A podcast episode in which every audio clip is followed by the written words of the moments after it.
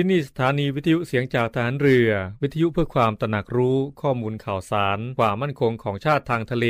รายงานข่าวอากาศและเทเวลามาตรฐาน จากนี้ไปขอเชิญรับฟังรายการ นาวีสัมพันธ์ครับ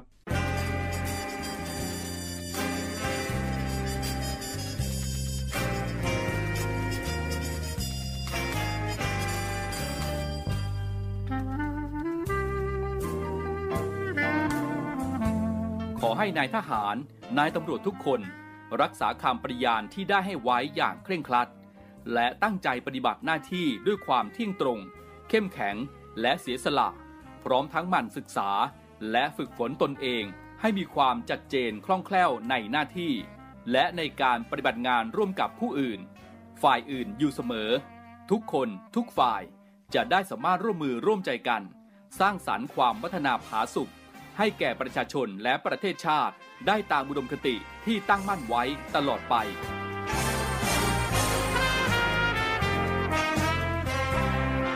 พระราชดำรัสพระบาทสมเด็จพระเจ้าอยู่หัว ในพิธีสวนสนามถวายสัตว์ปฏิญาณของทหาร ตำรวจเนื่องในพระราชพิธีบรมราชาพิเศษ พุทธศักราช 2562 ในวันที่ 18 มกราคม 2563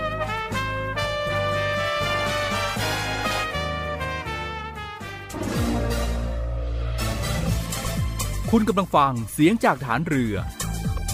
ทุกความเคลื่อนไหวในทะเลฟ้าฝั่งรับฟังได้ที่นี่เสียงจากทหารเรือ กับช่วงเวลาของรายการนาวีสัมพันธ์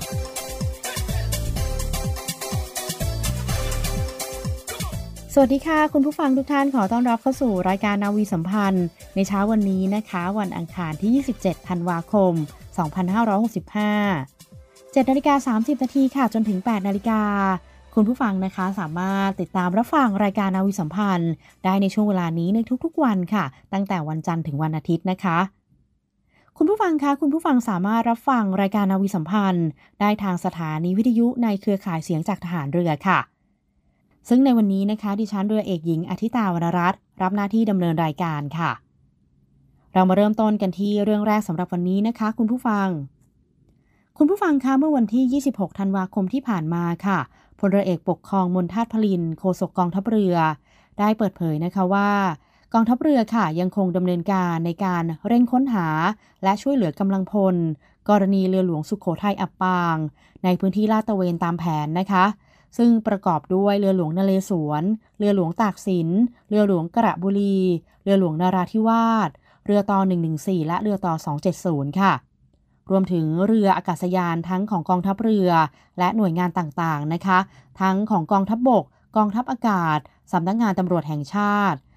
หน่วยงานศูนย์อำนวยการรักษาผลประโยชน์ของชาติทางทะเลนะคะ หรือสอนชนค่ะ รวมถึงหน่วยงานต่างๆ ของจังหวัดประจวบคีรีขันธ์จังหวัดชุมพร ภาครัฐ ภาคเอกชน หน่วยงานท้องถิ่นนะคะ มูลนิธิเครือข่ายชาวประมง และสมาชิกไทยอาสาป้องกันชาติในทะเลค่ะ ได้ร่วมกันค้นหาในพื้นที่ตามแนวชายฝั่งนะคะ ในขณะที่พื้นที่ตามแนวชายฝั่งค่ะ ก็ยังคงมีการจัดชุดลาดตระเวนทางเท้านะคะ ในบริเวณที่คาดว่าจะมีการพบผู้สูญหายค่ะ โดยเมื่อช่วงเช้าของเมื่อวันที่ 26 ธันวาคมที่ผ่านมานะคะเรือหลวงนเรศวรค่ะ ก็ได้ดำเนินการเก็บกู้ร่างผู้เสียชีวิต ได้เพิ่มอีกหนึ่งร่างค่ะ และจะกลับขึ้นฝั่งนะคะที่อำเภอบางสะพาน ซึ่งหลังจากนั้นค่ะก็จะเข้าสู่กระบวนการของการพิสูจน์อัตลักษณ์ เพื่อยืนยันตัวบุคคลต่อไปค่ะซึ่งทางรายการอวีสัมพันธ์นะคะ ก็ต้องขอแสดงความเสียใจกับผู้สูญเสียทุก ๆทท่านด้วยค่ะ คุณผู้ฟังคะและข่าวต่อไปค่ะ ท่านผู้บัญชาการทหารเรือนะคะ ได้ประกาศ เขตการป้องกันและบรรเทาสาธารณภัย 3 พื้นที่ เรือหลวงสุขโขทัยอับปางค่ะ เพื่อความปลอดภัยในการเดินเรือนะคะ โดยท่านผู้บัญชาการทหารเรือค่ะพลเรือเอกเชิงชายชมเชิงแพทย์ ในฐานะรองผู้อำนวยการศูนย์อำนวยการรักษาผลประโยชน์ของชาติทางทะเล ได้ลงนามนะคะ ในประกาศศูนย์อำนวยการรักษาผลประโยชน์ของชาติทางทะเลหรือสอนชนค่ะ ในเรื่องของการประกาศเขตการป้องกัน และบรรเทาสาธารณภัย 3 พื้นที่หลังจากที่เกิดเหตุเรืออับปางในทะเลสามลำนะคะ รวมถึงเรือหลวงสุขโขทัยในช่วงของวันที่ 18 และ 19 ธันวาคมที่ผ่านมาค่ะ ดังนั้นนะคะเพื่อให้เกิดความปลอดภัยในการเดินเรือและไม่เป็นการกีดขวาง ของการปฏิบัติหน้าที่ค้นหาและช่วยเหลือผู้ประสบภัย กับเตรียมการปฏิบัติการขจัดคราบน้ำมันในทะเลนะคะ ที่อาจจะล่วไหลออกจากเรือที่อับปางค่ะ จึงได้มีประกาศดังกล่าวค่ะคุณผู้ฟังคะ เดี๋ยวช่วงหน้านะคะ เราไปพบกับคุณอาร์มพีรวัตรสุทธิบูรณ์ในในวีอัปเดตค่ะ และรอบรู้เรื่องสุขภาพกับพันจ่าเอกสุภชัยเหลือสืบชาติ แล้วกลับมาพบกับรายการนาวีสัมพันธ์ได้ในช่วงสุดท้ายค่ะ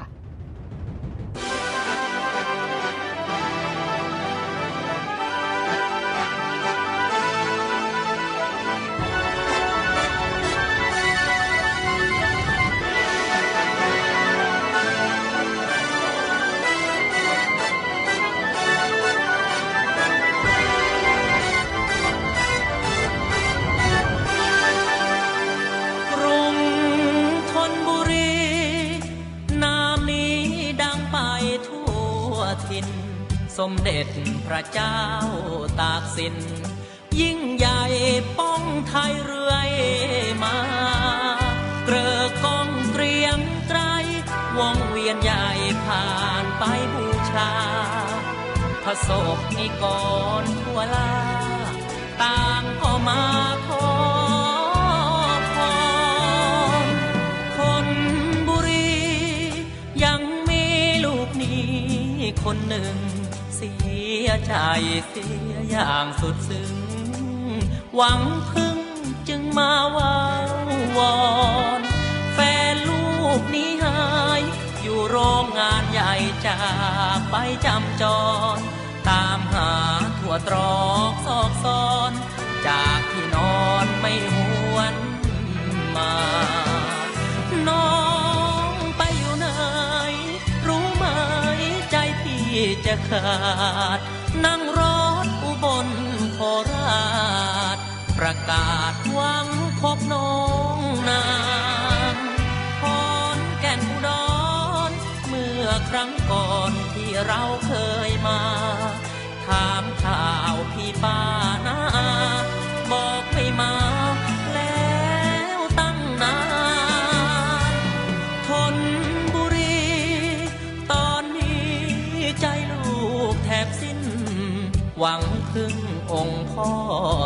สิน ให้แฟนคืนถิ่นสงสาร บนพวงมาลัยร้อยพวงใหญ่วางไว้บนพาน เจ็ดวันหากไม่กลับบ้าน ห้องนอนคือสุสาน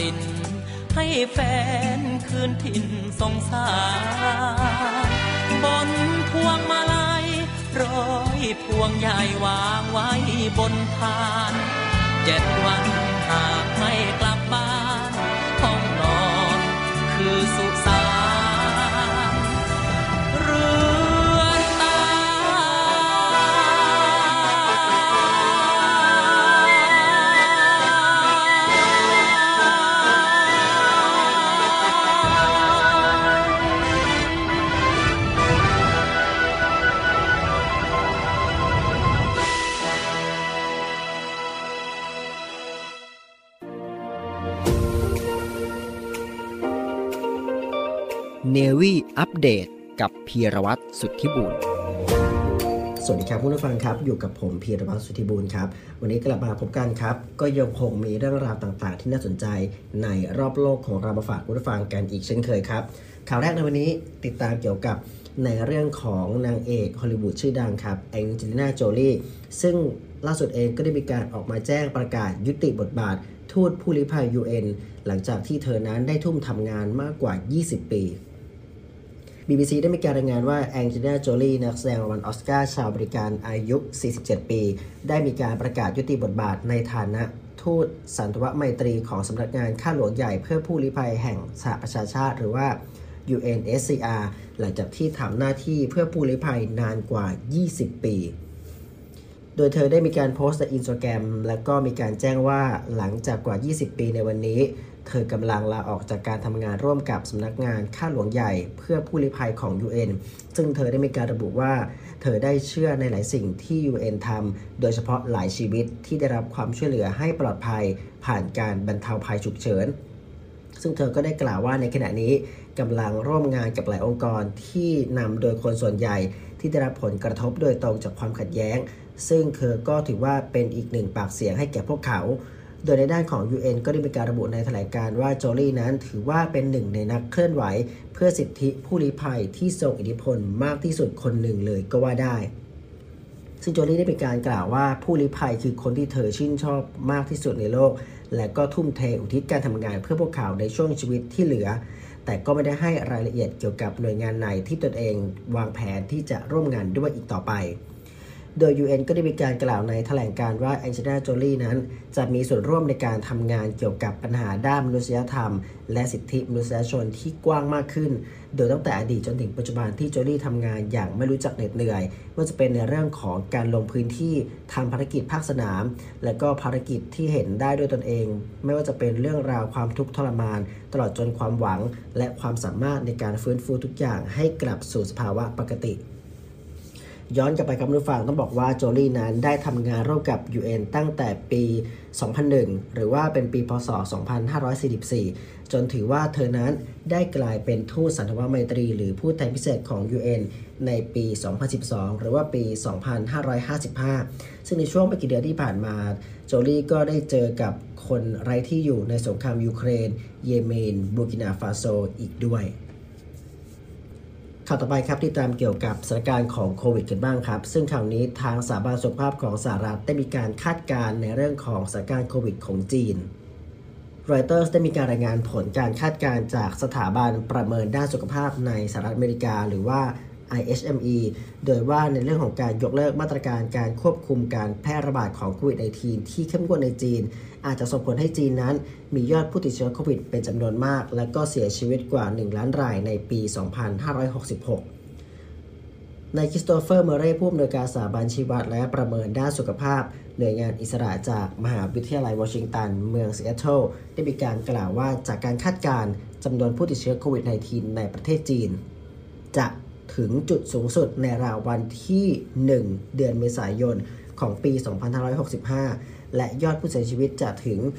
322,000 ราย และก็จะมีประชากรจีนราวกว่า 1 ใน 3 ของประชากรจีนทั้งหมดติดเชื้อซึ่งข่าวก็ได้กล่าวว่าไม่มีใครคิดว่าจีนจะยึดถือนโยบายโควิดเป็นศูนย์หรือว่าซีโร่โควิดได้นานขณะนี้ โดยนายเมอร์เร่ก็ได้กล่าวว่านโยบาย zero โควิดนั้น อาจจะมีประสิทธิภาพในการป้องกันผลกระทบจากโควิดสายพันธุ์แรก แต่ความสามารถในการแพร่เชื้ออย่างสูงของสายพันธุ์โอมิครอนนั้น อาจจะทำให้เป็นไปไม่ได้ที่จะใช้นโยบาย zero โควิด ในการสกัดกั้นสายพันธุ์นี้ ในฝั่งของสถาบันวิเคราะห์ข้อมูลและข่าวสารระดับท้องถิ่น จากการแพร่ระบาดของสายพันธุ์โอมิครอนในฮ่องกง เนื่องจากนับตั้งแต่การระบาดในนครอู่ฮั่นของจีนนั้น ก็แทบไม่มีรายงานผู้เสียชีวิตจากโควิด -19 นอกจากนี้ทางสถาบันก็ได้มีการใช้ข้อมูลอัตราการฉีดวัคซีนต้านโควิด -19 ของรัฐบาลจีน ตลอดจนหลายมณฑลของจีนจะตอบสนองต่อยอดติดเชื้อที่มีเพิ่มขึ้นแตกต่างกันอย่างไร ส่วนในฝั่งของผู้เชี่ยวชาญอื่นๆครับผู้ฟังก็ได้มีการคาดการณ์ว่าในที่สุดประชากรจีนราวกว่าร้อยละ60 จะติดเชื้อ โดยยอดผู้ติดเชื้อนั้นจะเพิ่มสูงสุดในเดือนมกราคมของปีหน้า โดยเฉพาะในกลุ่มประชากรที่เปราะบางไม่ว่าจะเป็นผู้สูงอายุ และกลุ่มผู้ที่มีโรคประจำตัว ก็ถือว่าจะเป็นอีกหนึ่งกลุ่มที่ได้รับผลกระทบมากที่สุด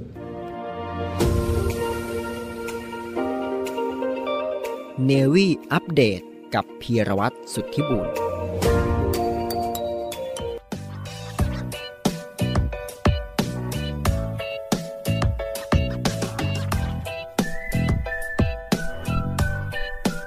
ท่านผู้ฟังครับรู้รอบเรื่องสุขภาพในวันนี้ครับ ขอนำท่านผู้ฟังให้พบกับเรื่อง เป็นโรคไตห้ามกินอะไร แล้วควรกินอะไรนะครับท่านผู้ฟังครับ โรคไตครับเป็นโรคที่คนไทยหลายคนครับกำลังประสบพบเจอ เป็นโรคที่เกิดจากอาหารการกินที่ไม่ถูกสุขลักษณะ และไม่ถูกหลักโภชนาการ การทานอาหารที่ไม่มีความสมดุล ทานบางอย่างมากเกินไป สะสมนานวันเข้า สุดท้ายอาจเป็นโรคไตได้ แต่นอกจากอาหารเค็มแล้วครับยังมีหลายอย่างที่คนเป็นโรคไตหรือที่กำลังฟอกไตอยู่ควรระวังนะครับฟอสฟอรัสครับตัวอันตรายสำหรับผู้ป่วยโรคไต นอกจากโซเดียมที่เป็นตัวการสำคัญของโรคไต และความดันโลหิตสูงแล้วครับยังมีฟอสฟอรัสอีกตัวครับที่จะทำให้อาการของโรคไตแย่ลง เพราะเมื่อไตของเรากำลังเสื่อม ก็จะมีความสามารถในการกรองเอาสารอาหาร ประเภทฟอสฟอรัสออกมาได้น้อยลง เพราะฉะนั้นครับก็แปลว่าทานอาหารที่มีฟอสฟอรัสเข้าไปมากเท่าไหร่ มันก็จะสะสมอยู่ในร่างกายไม่ออกไปไหน ทั้งที่จริงๆแล้ว คนที่ไตทำงานปกติไตจะกรองเอาสารอาหารที่เกินความจำเป็นต่อร่างกายออกให้ แต่ทีนี้พอฟอสฟอรัสไม่ยอมออกไป ก็เลยทำให้เกิดอันตรายต่อร่างกายได้ ผู้ป่วยโรคไตที่ได้รับการแจ้งจากแพทย์ว่ากำลังอยู่ในภาวะฟอสฟอรัสในเลือดสูง สังเกตอาการง่ายๆ คือ จะรู้สึกผิวหนังดำคล้ำมากขึ้น คันยิบยิบตามตัวจนรู้สึกรำคาญ หรือหากเป็นหนักๆนานเข้า อาจถึงขั้นกระดูกเปราะ หรือหักได้ง่ายเลยทีเดียวนอกจากนี้ครับอาจมีอาการต่อมพาราไทรอยโต และซ้ำร้าย อาจทำให้เกิดการอุดตันของหลอดเลือด ที่ใช้ในการฟอกเลือดสำหรับคนที่กำลังฟอกไตอยู่ได้ ฟอสฟอรัสไม่ใช่สารอาหารที่ให้แต่โทษเพียงอย่างเดียวนะครับ เพราะจริงๆ แล้ว ฟอสฟอรัสยังช่วยลดอาการในการเกิดโรคหัวใจ และโรคหลอดเลือดต่างๆ ได้เหมือนกัน แต่สำหรับผู้ป่วยโรคไต ควรจำกัดการทานอาหารที่มีฟอสฟอรัส เพื่อไม่ให้มีปริมาณฟอสฟอรัส สะสมอยู่ในร่างกายมากจนเกินไป อาหารที่ผู้ป่วยโรคไตควรหลีกเลี่ยงนะครับ ก็มีไข่แดง เนื้อสัตว์ติดมัน ถั่วต่างๆ รวมถึงธัญพืชจำพวกงาดำ งาขาว ผลิตภัณฑ์จากนมวัว เช่น ชีส โยเกิร์ต ไอศครีมที่ทำจากนม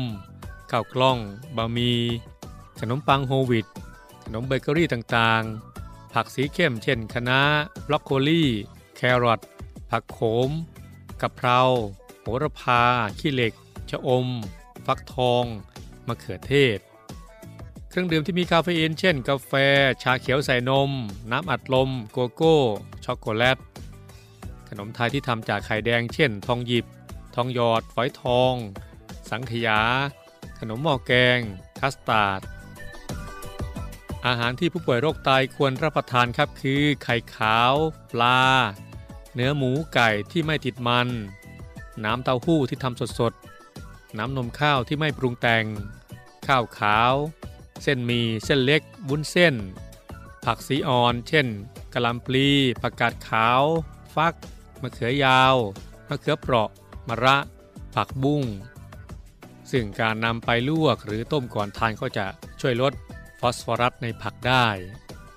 น้ำขิงชาไม่ใส่นม แล้วก็น้ำหวานนะครับ ถึงแม้อาหารเหล่านี้จะทานได้แต่ก็ไม่ควรทานจนมากเกินไป ควรรักษาสมดุลของอาหารให้ดี และทานอาหารที่ให้ความหลากหลาย ไม่ซ้ำซากจำเจเหมือนเดิม ในทุกๆวันทุกๆมื้อ เพื่อให้ได้สารอาหารที่หลากหลายมากยิ่งขึ้นนะครับ ครับท่านฟังครับ นอกจากนี้ครับใครที่ต้องทานยาจับฟอสฟอรัส ก็อย่าลืมทานพร้อมอาหารอย่างสม่ำเสมอด้วยนะครับ ช่วยให้ฟอสฟอรัสไม่สูงได้เป็นอย่างดี ถ้าเราควบคุมปริมาณฟอสฟอรัสในเลือดได้ อาการโรคไตของเราก็จะดีขึ้นตามลำดับ โรคไตสู้ได้ไม่ต้องกลัวนะครับ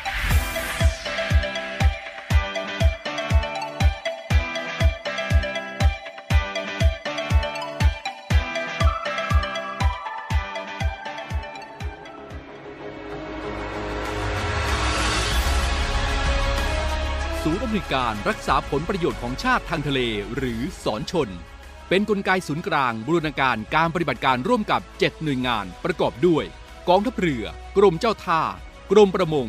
กรมสุรากากร กรมทรัพยากรทางทะเลและชายฝั่งตำรวจน้ำและกรมสวัสดิการและคุ้มครองแรงงาน มาร่วมเป็นส่วนหนึ่งในการพิทักษ์รักษาผลประโยชน์ของชาติทางทะเล หรือประโยชน์อื่นใดในเขตทางทะเล ไม่ว่าโดยตรงหรือโดยอ้อม เพื่อความมั่นคง มั่งคั่ง และยั่งยืนของประเทศชาติและประชาชน พบเห็นเหตุด่วนเหตุร้ายภัยทางทะเล โทร 1465 สายด่วนสอนชน 1465 สายด่วนสอนชน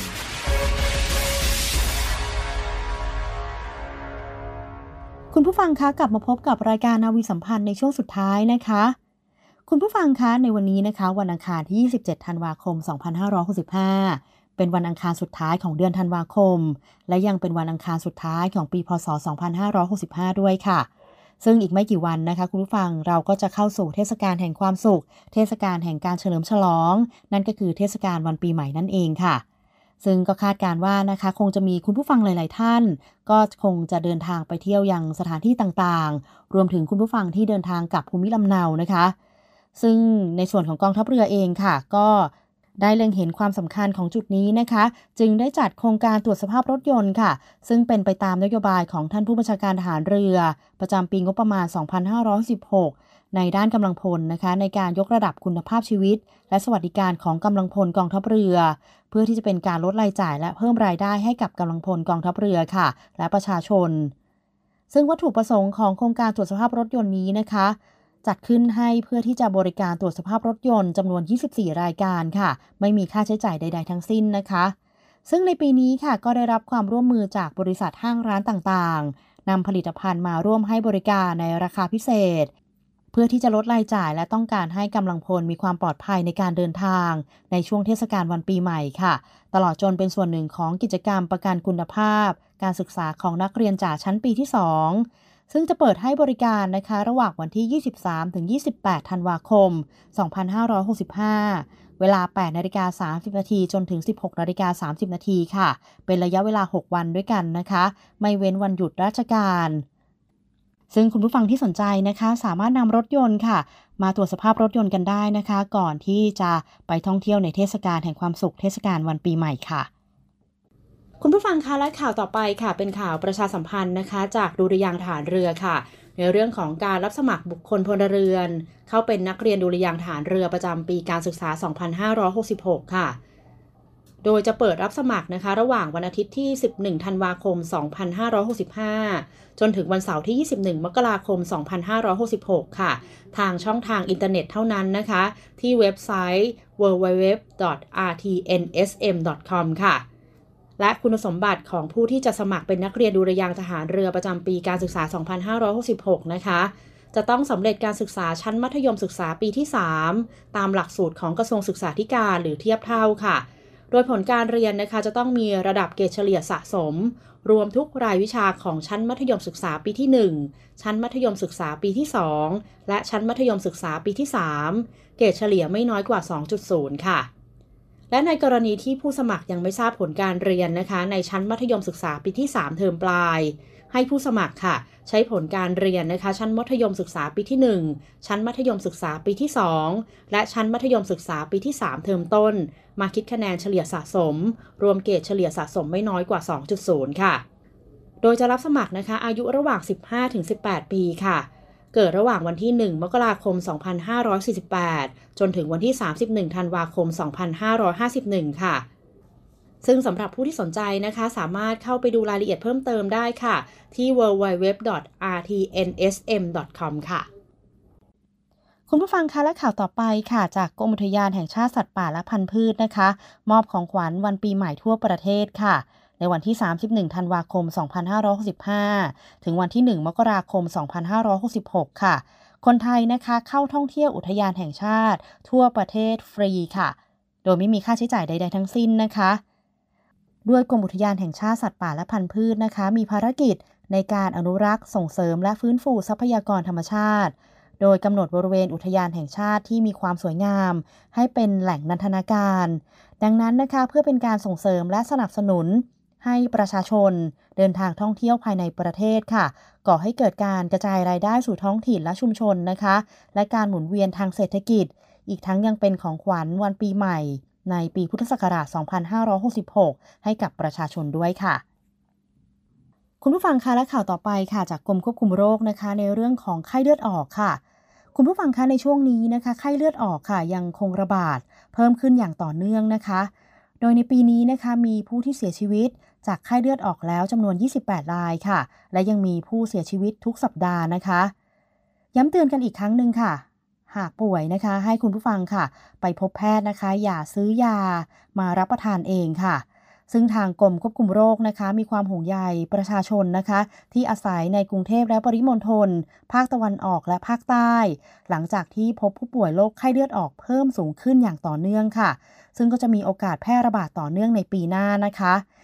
มีการแนะนำค่ะ ให้ระวังไม่ให้ถูกยุงกัดนะคะ นั่นก็คือการทำลายแหล่งเพาะพันธุ์ยุงลายบริเวณบ้านค่ะ ซึ่งสถานการณ์ไข้เลือดออกตั้งแต่ต้นปีจนถึงขณะนี้นะคะ มีผู้ป่วยสะสม 43,779 รายค่ะ เสียชีวิต 28 รายค่ะ มีรายงานว่ามีผู้เสียชีวิตทุกสัปดาห์ค่ะคุณผู้ฟัง โดยผู้ที่มีโอกาสป่วยรุนแรงและเสียชีวิตนั่นก็คือผู้สูงอายุนั่นเองนะคะ และผู้ที่มีโรคประจำตัว คนที่มีโรคอ้วนนะคะ รวมถึงปัจจัยเสี่ยง จากการไปรักษาตัวที่โรงพยาบาลช้า หรือซื้อยามารับประทานเองค่ะ ซึ่งวิธีที่ดีที่สุดนะคะ นั่นก็คือ การระวังไม่ให้โดนยุงกัดค่ะทาโลชั่นกันยุง ทำลายแหล่งวางไข่ของยุงทั้งในบ้านและนอกบ้านสม่ำเสมอนะคะ ก็จะปลอดภัยจากยุงและโรคไข้เลือดออกค่ะ คุณผู้ฟังคะแล้ววันนี้นะคะ ก็หมดเวลาของรายการนาวีสัมพันธ์แล้วนะคะ กลับมาพบกับรายการนาวีสัมพันธ์ได้ใหม่ในโอกาสหน้าค่ะ7นาฬิกา30นาทีจนถึง8นาฬิกาวันนี้ดิฉัน เรือเอกหญิงอาทิตาวรรณรัตน์ต้องขอลาคุณผู้ฟังไปด้วยเวลาเพียงเท่านี้นะคะ พบกันใหม่ปีหน้าค่ะสำหรับวันนี้ลาไปก่อน สวัสดีค่ะ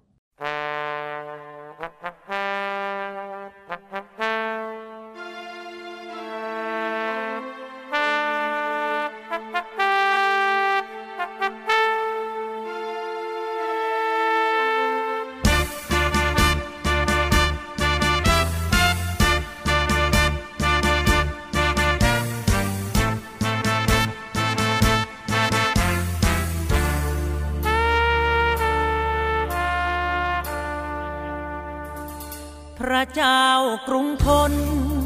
บอกจนแล้วใครจะเชื่อ ลอยลำล่องเรือ ตามสายน้ำลำเจ้าพระยา สว่างวัดอรุณ ยังขาดทุนจะพัฒนา จากกรุงศรีอยุธยา เพื่อมาก่อร่างสร้างถิ่นท่าน พระบิดา ท่านทรงเมตตาครั้งนี้ รวมเงินกงสี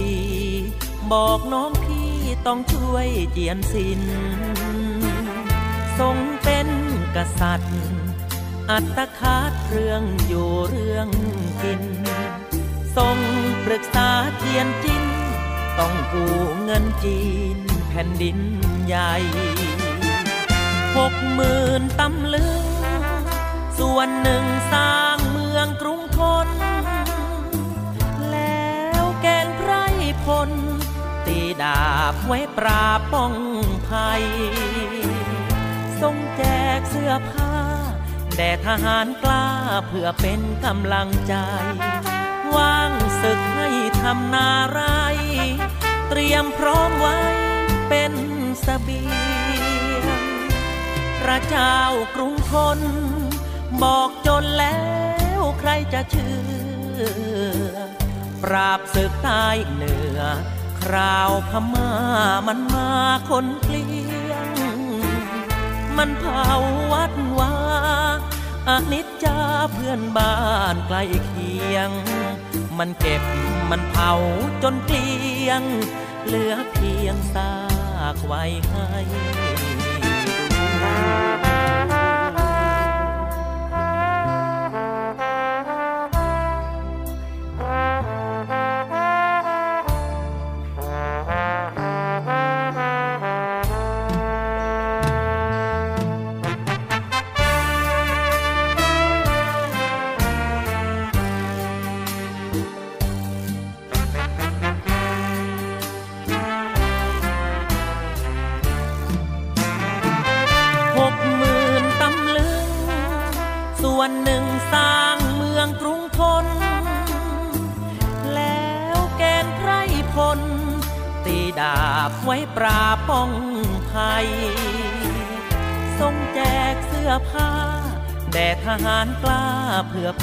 ำลังใจ ว่างศึกให้ทำนาไร เตรียมพร้อมไว้เป็นสเสบียงพระเจ้ากรุงทน